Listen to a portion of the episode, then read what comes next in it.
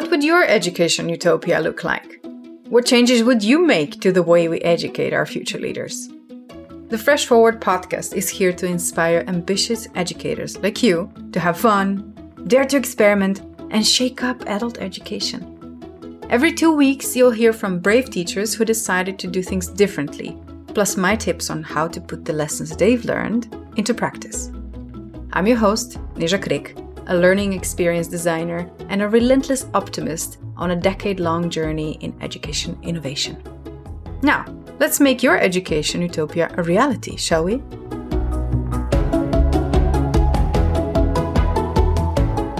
Today I'm talking to Maya Bahoshy, and she has worn many hats over her career. From behavioral change officer for humanitarian aid projects to community manager at a global university. She is at heart a facilitator, educator, coach, and teacher with a core focus in supporting youth on their journey to a deeper understanding of self and the world around them. In all her work, Maya focuses on designing interactions that encourage people to connect consciously and compassionately with themselves, others, society, and the rest of the natural world. She has incorporated these values into the design of educational experience, ranging from one day youth workshops to ongoing coaching relationships with students and professionals. Currently, she primarily works as head of impact and engagement at Thoughtbox Education, an education social enterprise aimed to support a culture of care within schools, promoting self care, people care, and earth care. In addition, she's a coach with Untapped AI, supporting organizations undergoing transformational change.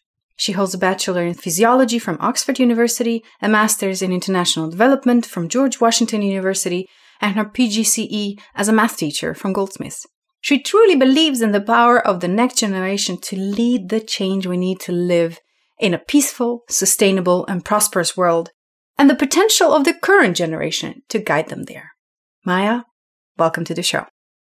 Thank you very much, Nisha. It's amazing to be here. Very excited for this. What I would love you to tell me first is how did you get to do what you do? What is your origin story? What was the spark that said, this is what I want to do?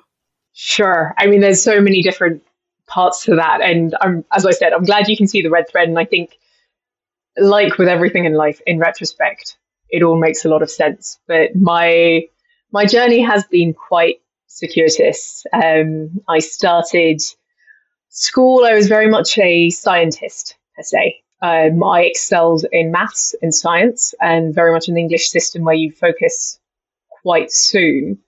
I was advised to focus on what I was good at versus potentially where interests lie. And there is much more that I can dive into into what that's taught me about education. But having focused on that, I was exploring, yeah, be it medicine, be it research. And so went to university, very traditional, did an undergraduate in physiology, got slightly disillusioned with studies and the subject, and was more interested. It fostered and it allowed me to look bigger picture. And so I then looked more international development, global health. I knew I was never going to go down the corporate lens. For me, purpose, human development was always going to be at the forefront. And I explored and played around with the ideas of psychology at the time that had being very much told I was a scientist, that writing was not my forte. Despite loving reading, the idea of what that could entail was a bit overwhelming for my very fixed mindset. I stayed down the science route and stayed away from things that might have really opened it up at that time. Needless to say, I got back to it in the end. So I worked in international development for a while, focusing on behavior change unbeknownst to me at the time, but looking at how do we start changing health behaviors, how do you change community behaviors in a number of different projects in Jordan. And I decided if I was going to stay in this field, I should probably do a master's because no one understood where physiology got me into international development. Uh, I, I could tell anyone about looking at systems thinking and how things worked. And I think if, if there's one thing that an English undergraduate degree gives you is the ability to, to make those connections and, yeah. and look beyond the subject. But I did my master's in international development, and there I really got into the psychology side of it. So I looked at health behavior change, I did social psychology, and that's where my passions really started to grow within that area. Do you remember a mm-hmm. turning point where your brain and your heart and everything just went like, yes, this is where I want to go?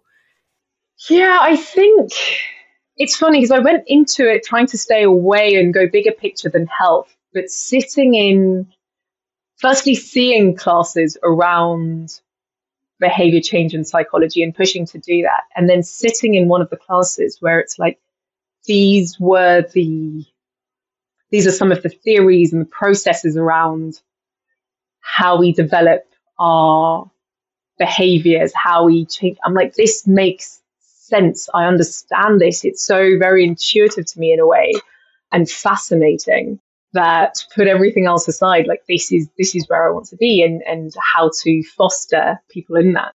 I stayed in it. I actually advocated to work and, and set up a bit of a branch in the organization I was working in so that they focused on behavior change. So it was a humanitarian relief organization at the time and most of this work was more in the longer term development. Yeah. Uh, but I was advocating for no matter what we do, we're going and trying to promote some health behaviors. Let's actually do this a bit more rigorously than putting up the standard go wash your hands, breastfeed your kid sign. There's there's some really good work out there. So I did that for a while and moved back to the UK. I needed to stay in the UK, but I didn't like sort of the hierarchy of headquarters advising people in the fields that I'd never really been to, that I didn't know enough. And I also opened my eyes to actually there's a hell of a lot of work back home that needed to be done. I also had the fortune of, in looking around and looking at social enterprises a bit more, met with someone who's doing a coaching course and looking at a bit more innovative education, youth development. And that really also started ringing a bell.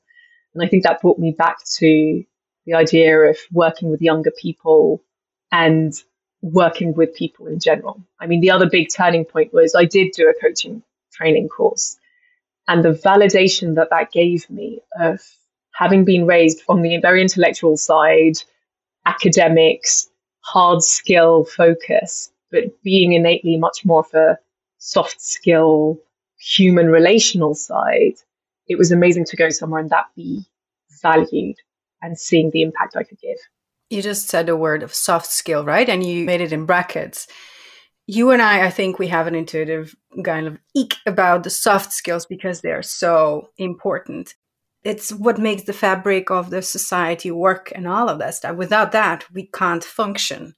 Yet they're put on on the parking lot. Ah, secondhand stuff. Nah, nah, nah, nah. So when you said it, I was like, ah, Yes. Yes. yeah. if I were to challenge you to give them another name, how would you categorize them? It's it's true. I, I think in some ways fundamental human skills or it's relational. There's something about that, but even there, there's it's changing for sure. People's attitude to to these, so be it communication, empathy, listening skills, they are gaining more weight and relevance, but I'd say I think fundamental would definitely be a word there just to give it that gravity. And then, yeah, human, relational, interrelational skills, but it's not even interrelational. There's an aspect of that around knowing yourself, being able to tune in with yourself as much as it is with others. I think fundamental, human relational, all of that stuff applies way more than soft skills. Soft skills. Yeah if we go back to your your line of hmm. story you know you landed back in uk you were like oh this makes so much more sense i'm frustrated about certain things then what so after the coaching training course i landed upon a sort of career change leadership program called on purpose that took predominantly people who were working in the corporate sector to train them up and help them transition into the purpose sector. I came from the other end of already being in the purpose sector, but being quite interested in social enterprises and needing to be skilled up a bit more in that strategic thinking because often where there is passion, there is less structural rigor in the in the training and the support. So I joined that program and lucked out in landing myself in two youth-based programs. Uh, so you could be in anything from impact investing to there was a community transport program. I my first program was actually with King's College London in their widening participation, looking at behavioural insights to increase the engagement of underrepresented groups at university. And so it was a nice intersect. But again, look, got me looking at what is the state of education and higher education in particular. That mammoth organization? How do you start shifting it to make it more, again, people centric to a certain extent? And the other one was looking at national, it was with the National Citizen Service, which was a huge national program for 15 16 year olds trying to develop social responsibility, social integration, social cohesion. And there I was again looking at the curriculum, what were some of the programs we were implementing, how were they designing some of the workshops to make it impactful. Mm-hmm. Uh, and this was anything from first aid to money management and yeah. which was a great okay what goes on around education how are these vital life skills being taught and i also ended up working on a number from then uh, youth programs with different education organizations. Uh, one a small summer program, the other one I managed to gate crash, let's say the big Congress gathering of a set of schools, the United World Colleges, which I was always interested in in their global mission of using education for peace and sustainability, the way that they worked. So I somewhat just showed up and wheedled my way in, which opened a lot of doors in terms of, again, working with youth in very innovative, creative ways, looking at experiential learning, looking at really that fine intersect of personal development for youth around big topics and creating those safe spaces. I then also started looking at different education trainings, did a training with KaosPilots, that brought more structure into creating experiential experience um, learning experiences and learning journeys, which was fascinating. And that's where our worlds connect, right? Exactly. Uh, purposeful participatory learning design, facilitation, and that type of stuff as an infusion to what, in my opinion, is still very much missing in higher education or in adult education, let's put it like that, right? Well, I'd say in pretty much all education, especially from about seven, if 11, if not seven years onwards, yeah, we start getting very cognitive. So now we kind of know your story, how you came to where you are now. And now, if I challenge you to name that red thread, what is the reason that you're doing what you're doing right now?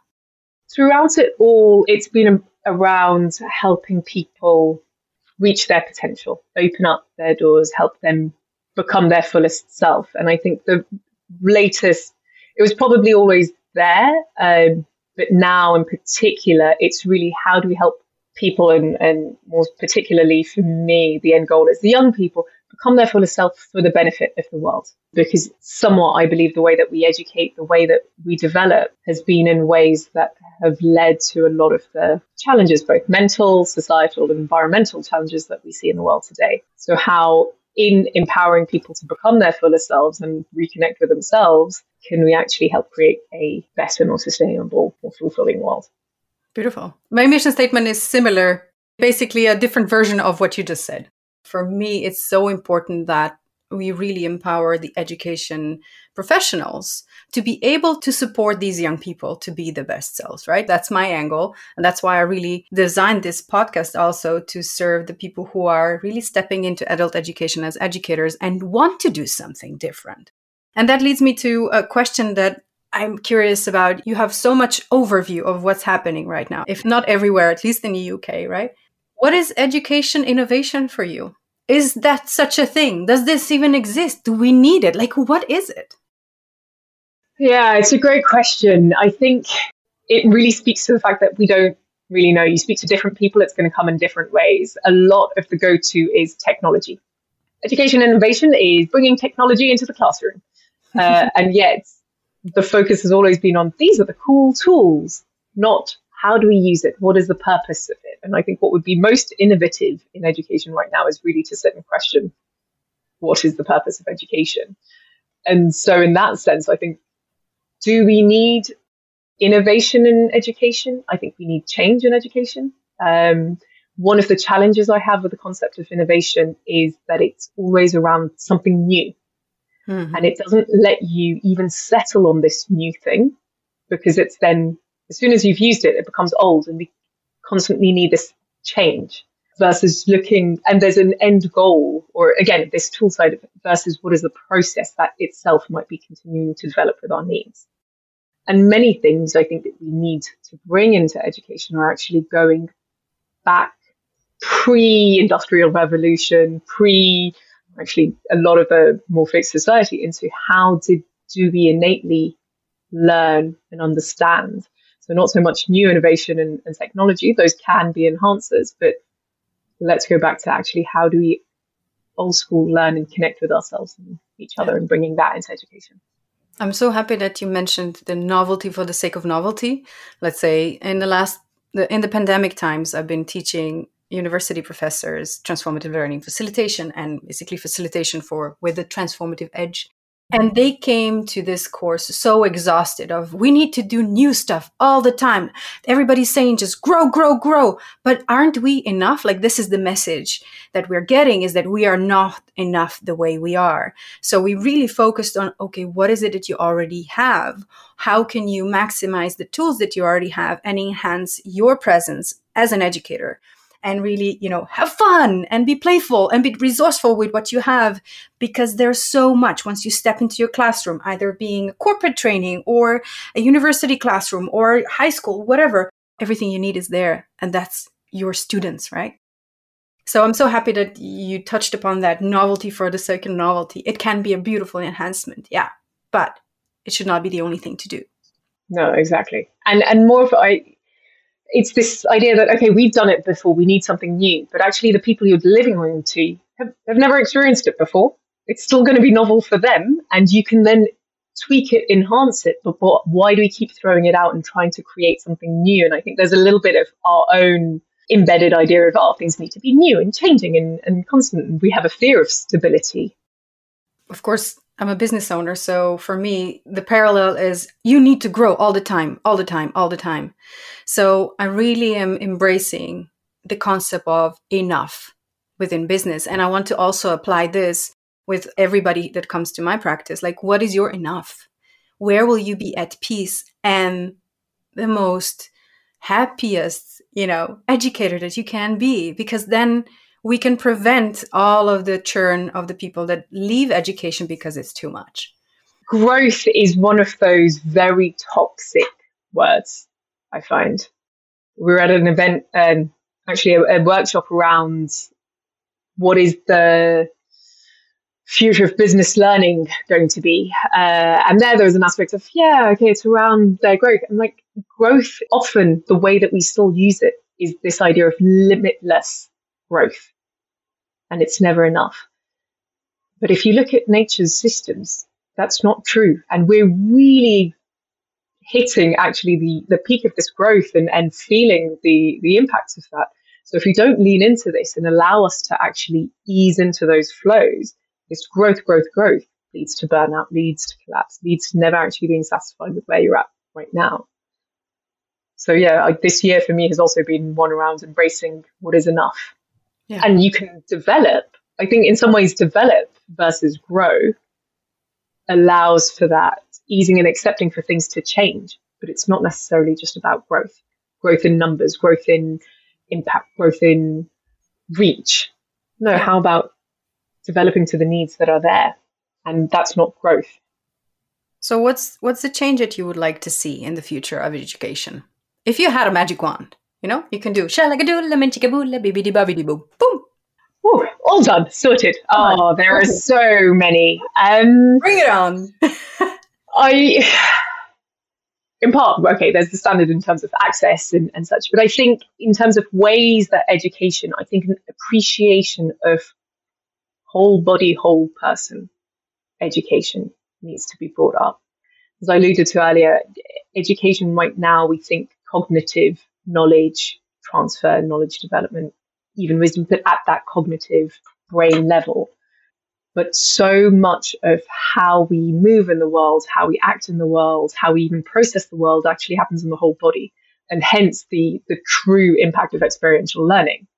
We learn so much from the way that we are, and we learn so much from the unspoken of the teacher in front of us, intentionally or not, that until we in, incorporate that, we're missing and actually potentially negatively impacting the learning of people around us. And so you look at, okay, fine, you're sitting in school, you're teaching them. I, we look a lot around well-being and that you can be standing there and teaching them about being well and how to look after yourself and yet those teachers are stressed out they they are exhausted their body tells a completely different story and the students are going to learn so much more from that than the words being said mm-hmm. so the more that we can actually realize that learning happens through whole self and incorporate that into the planning and the way that we are I think we're missing and, and negatively impacting everything that we're learning in, in education, and therefore, as a result, the way that the world is is going. Yeah, you touched upon experiential learning. So, for the people who are unfamiliar with this particular term, how would you explain it in a sentence or two? What's that different to other type of learning? I think, in part, experiential learning, to put it simply, is learning through an experience, um, but a whole-bodied experience, and it can be anything from getting an activity where you're standing up, moving around, re kind of putting yourself into positions and learning from the wisdom of the body in that, to role play to a certain extent where you're recreating and allowing for different ideas and different narratives to come out. It's not so much practical education. Mm-hmm. Um, and I'm, I'm working through this nuance again with our team. We're looking at leadership training, and it's not so much, okay, we want them to audit their school, for example. Okay, let's let's practice doing this audit. No, it's it's really getting up and understanding what are the the values and how does it feel to embody the things that we're trying to teach. So we talk about well-being. How do you create a space where they feel well? You talk about creating safety. Those people who are learning have to experience it themselves to know and be able to recreate it and put the value on it that it needs. So going back again to the challenges we see in teaching kids about well-being, if staff are not able to experience it, you can't truly educate people in that either. And I think one of the biggest blocks in leading to this change is that we don't have enough experiential learning as it is. So the people making those decisions, leading this change, aren't able to experience the change that they want themselves and so can't don't have the confidence to, to push it forwards either. Yeah. I remember I made several experiments in the courses that I run. I always experiment, right? To how to put people in situations where they experience a, certain type of value, a certain type of energy, a certain type of emotion. So I remember there's a lot of resistance in the education system that and in, in the university I was working with. And so when I was listening to them, I was like, okay, next time we're going to be talking about resistance. They were like, oh, we're going to talk about resistance. You know, that safe space. We're going to talk about it. It was all online. It was, you know, peak of the pandemic, and we were dancing. So we, they were like, holy cannoli, we're dancing online with 25 people. They're all my peers. And oh my God. And I expected, like, well, this was my assumption that we would really create an experience where the resistance would come up so that we could, you know, feel it and then talk about it. Now, I was a bit surprised because they all loved it instead of being resistant. so it's it's a constant, right? right? Um, experimentation and going back and but I can tell you that doing that in a different environment, there was a lot of resistance and we had lots of stuff to do and work about, uh, talk about. But thank you so much for this one. Yeah, cool. And the way I understand your story is that a classical teacher training will not equip you with this. It will not equip you, not, neither with tools, neither with men, mindsets, skill sets that you need in order to pull this off. So for me, it's it was so beautiful to see that whenever you talk about or you you send a profile over of you, you don't say that you're a teacher that much. You say that you're a facilitator. So can you talk about that nuance for yourself? I think the difference between teaching and facilitating in part is where is the source of that information coming from? So in teaching, there is a transfer of information from the teacher to the student. I have knowledge, I'm giving it to you, you now have knowledge sometimes within that, there is also a bit of, okay, what do you do with this knowledge? But at its simplest, that's what teaching is. Facilitation, there is a little bit more of this idea of actually the knowledge, the information, the learning is coming from within the participant. And what the facilitator is there to do is create the environment and the support and the process for that to come out and for the participant to be able to learn from themselves and equip themselves with that knowledge and wisdom. And that's that's the big difference. Of course, there's always going to be certain things that need to be taught, trained, information provided, but facilitated is that shared space of actually the wisdom isn't with the person at the front. It's within you. How do you get that out? And with the group, right? I and always, with the group. I yeah. always ask my ask my participants, please, if you need to ask something, ask me. Yes, I'm always here for you for you, but don't forget to ask people around you and don't for, don't forget to ask yourself because you are your best resource, right? And then they go like, "Oh. Oh." yes. yeah. Yeah. It speaks to I think one of those things those mindsets you learn in in school and education again that that fit because the way if it's done that it's done is other person hierarchy teacher at the front person above me knows i don't i need to learn from that. And that's the only place i can learn from versus myself. And teaching and learning only happens in a school setting not outside it. And i think the idea of facilitation experiential getting out of the classroom that chain really actually better equips people for the world to, as you said, ask themselves, learn from themselves, learn for themselves, and in any context in the world. And there's something that I always remind my clients is please one of your roles is also to remind your participants or your students that there is an outer world that what you're learning here needs to be applicable otherwise why are we doing it? And sometimes with especially with university level that can be a challenge because there's highly cognitive and you know theoretical concepts and all of that stuff but everything is deriving from reality around us. So why not kind of bring it back to its origin so facilitation for me is a form of leadership however if we have a leadership conversation that will probably be a different type of leadership than what we are uh, let's call traditionally used to the, the, the, definition, right? So let me ask you like this: If this is what you do and this is why you're doing it, to bring the best of young people and make them or help them be their best selves, what is the leadership that you had to step into to be able to do this work? What is the, if I put it differently, what's the growth that you needed to do, right, to be able to do this work? And I, you're giggling. I can see you. well, I mean, first off, I'm going to change it from needed or needing or that I have to what I'm still doing. It, it is a constant process and one that I'm hands up going to say I'm not particularly good at doing is practicing what I preach to a certain extent.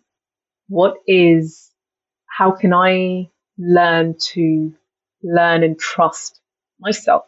How can I tune into my intuition my whole body experience and move away from the cognitive side of it? How can I learn to lead in a way that is more than just that old traditional way of thinking, but what comes naturally?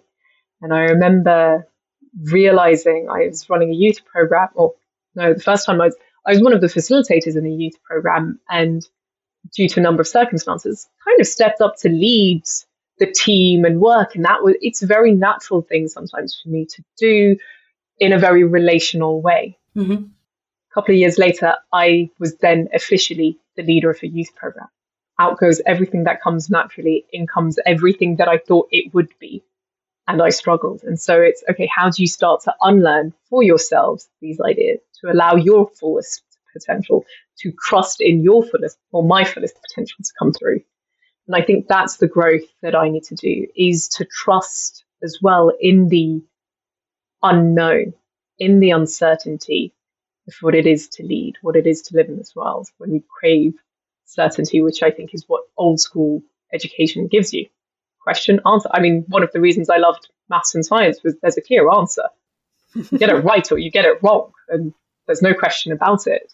Yeah. None of this English interpretation so learning to to allow myself to sit in that uncertainty, be safe in that to allow others to as well.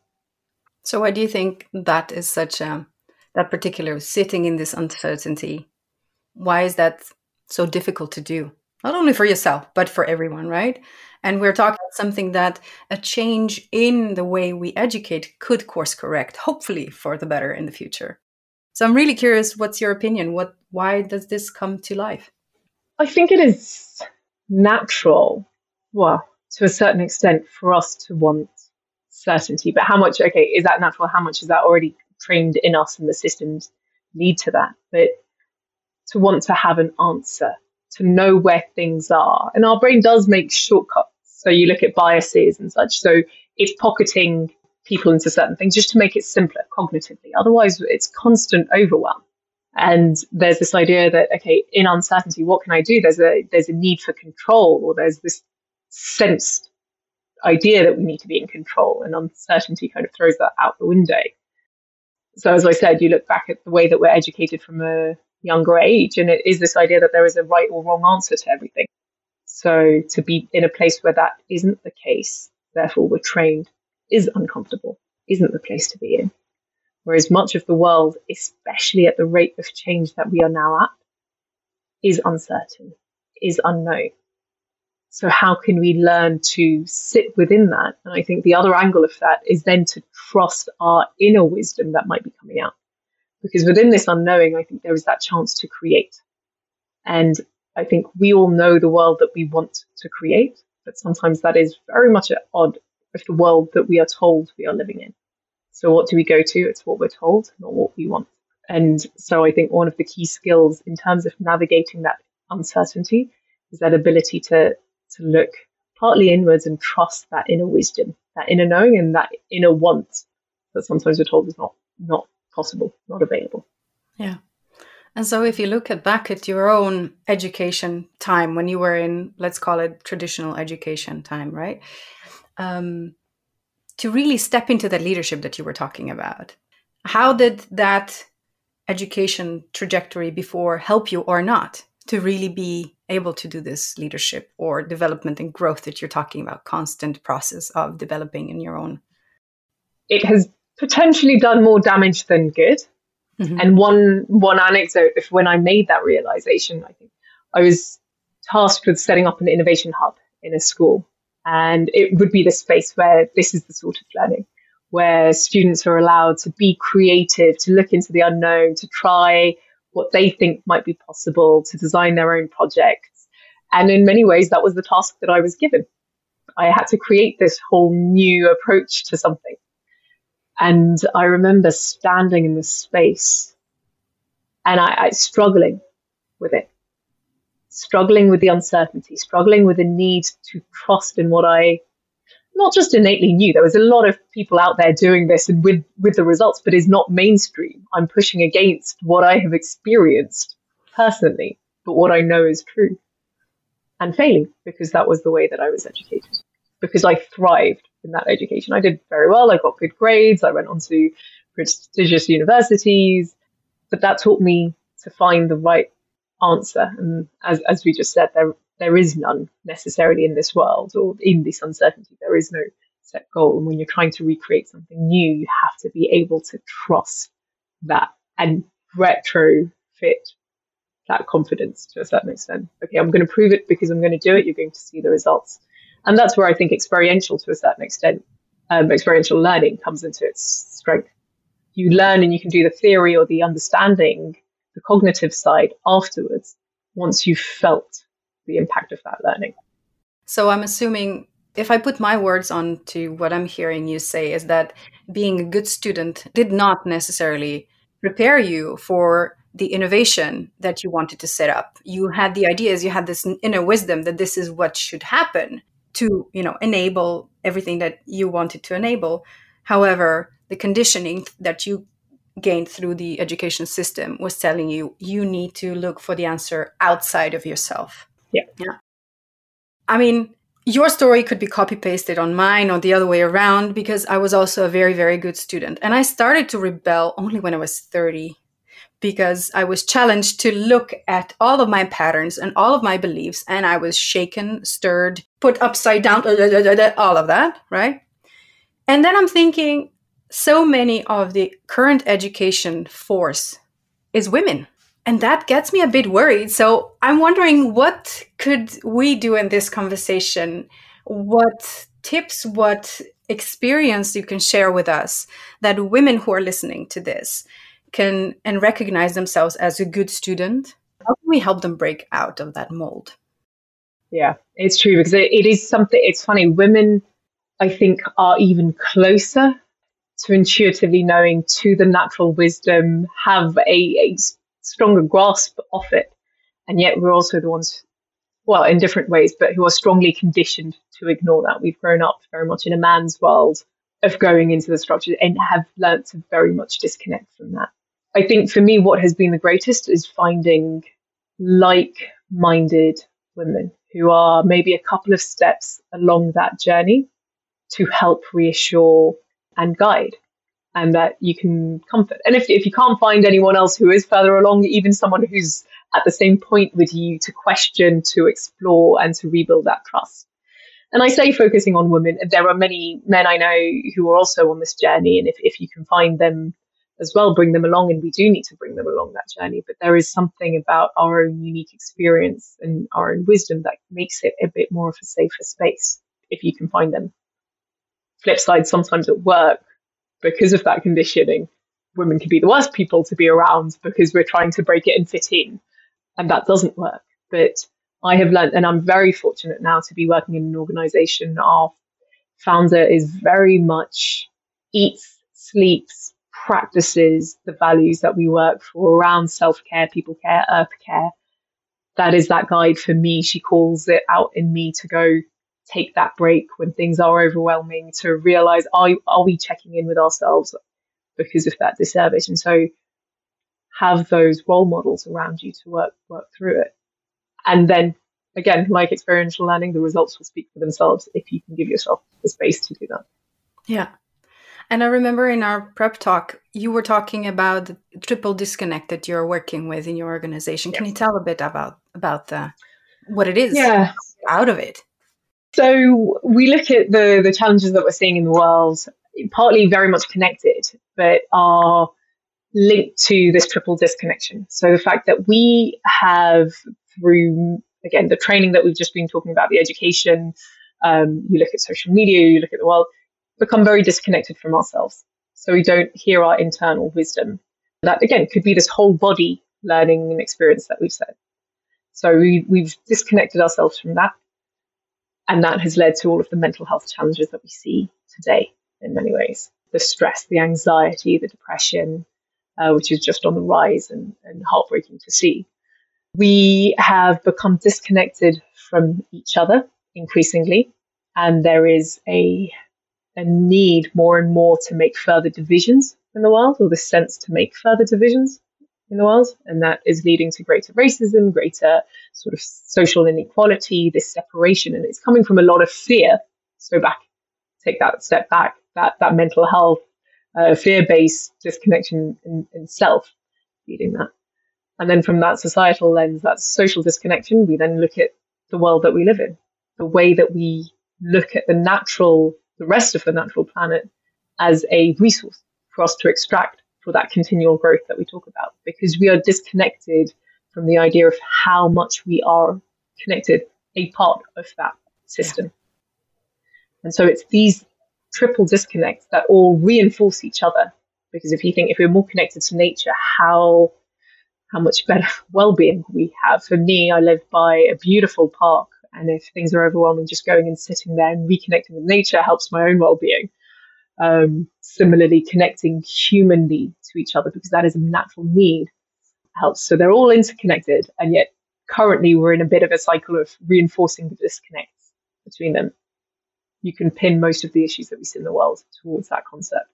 So a lot of what we do is how do you bring in connection, and so through healthy building healthy relationships with yourself, learning to better understand yourself, listen to your needs, listen to your boundaries. How do you communicate that in a way?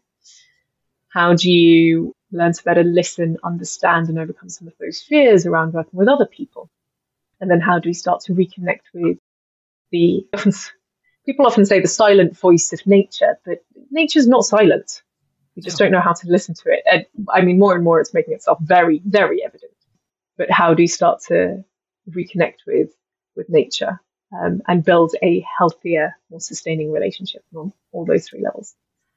So you're working outside of the official um, education system, trying to stimulate the educational organizations through these programs that you're doing. If we look at these triple disconnect, could you give the listeners who really want to reconnect on all of these levels, can you give either a tip or a question that they can help that can help them to start weaving that connection back? Sure. I mean, simply and truthfully, learning how to answer the question, how am I? I think if you, even if we learned to start with that, you'd open a lot. Yeah. From there, okay, you could looking at okay how do you listen to yourself? Where are you answering that from? Develop that understanding. How do i feel in certain situations? And then once you've learned how to answer that for yourself can you learn how to ask and listen to that from someone else? How is the person next to you? What what are their needs? Yeah. And just learning to develop that empathy and that ability to sit sit with that. And then again similarly with the world. What it, what is going on? How do i learn to listen to the world and, and look back at what that is giving me as well.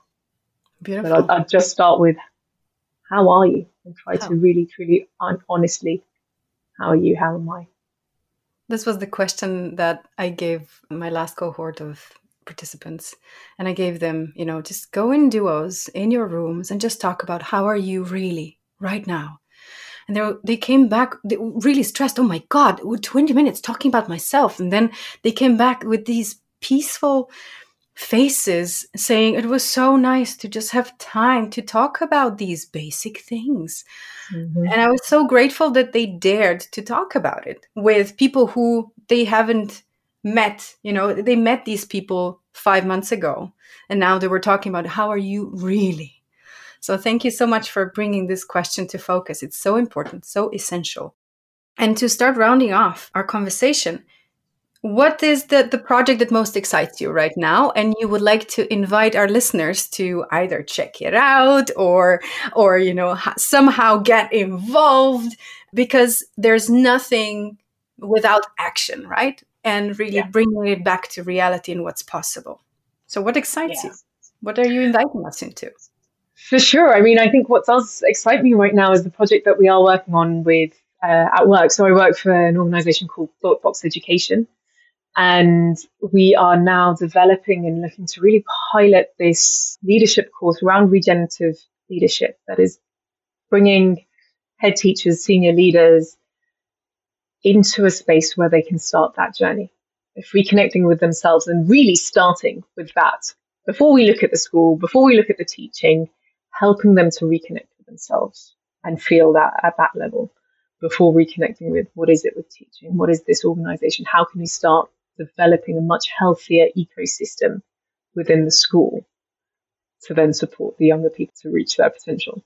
And it it's new, it's uh, it's exciting. In part, it's also terrifying for everything that I've said about sitting in uncertainty and sitting in, in the wisdom that you know, and again, isn't unfounded. There, there is a lot of science, there is a lot of wisdom, current and ancient, as well as the, the wisdom we say um, we work with nature's wisdom and neuroscience, tying those two together. And so there is a lot of knowledge underpinning this, but it's not currently the mainstream and it's not what's known. And so working with that resistance in ourselves to trust this process and very grateful for those who've already signed on to this and those who will to go down this journey because it's it's truly in changing these spaces and changing education that I think will will lead to the change in the world that we see.